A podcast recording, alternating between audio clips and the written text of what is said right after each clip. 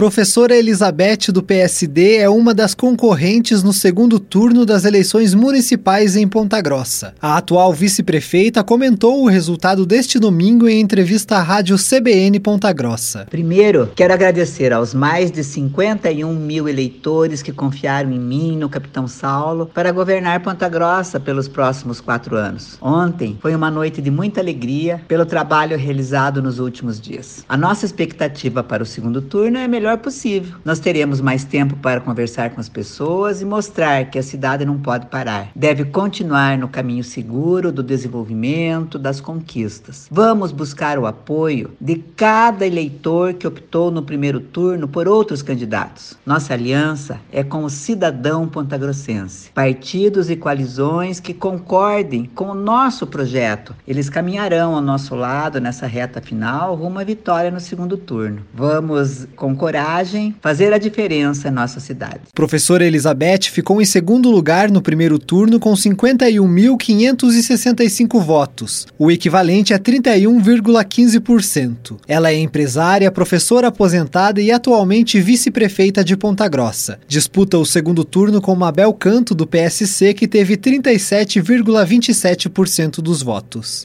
Tailan Jaros, repórter CBN.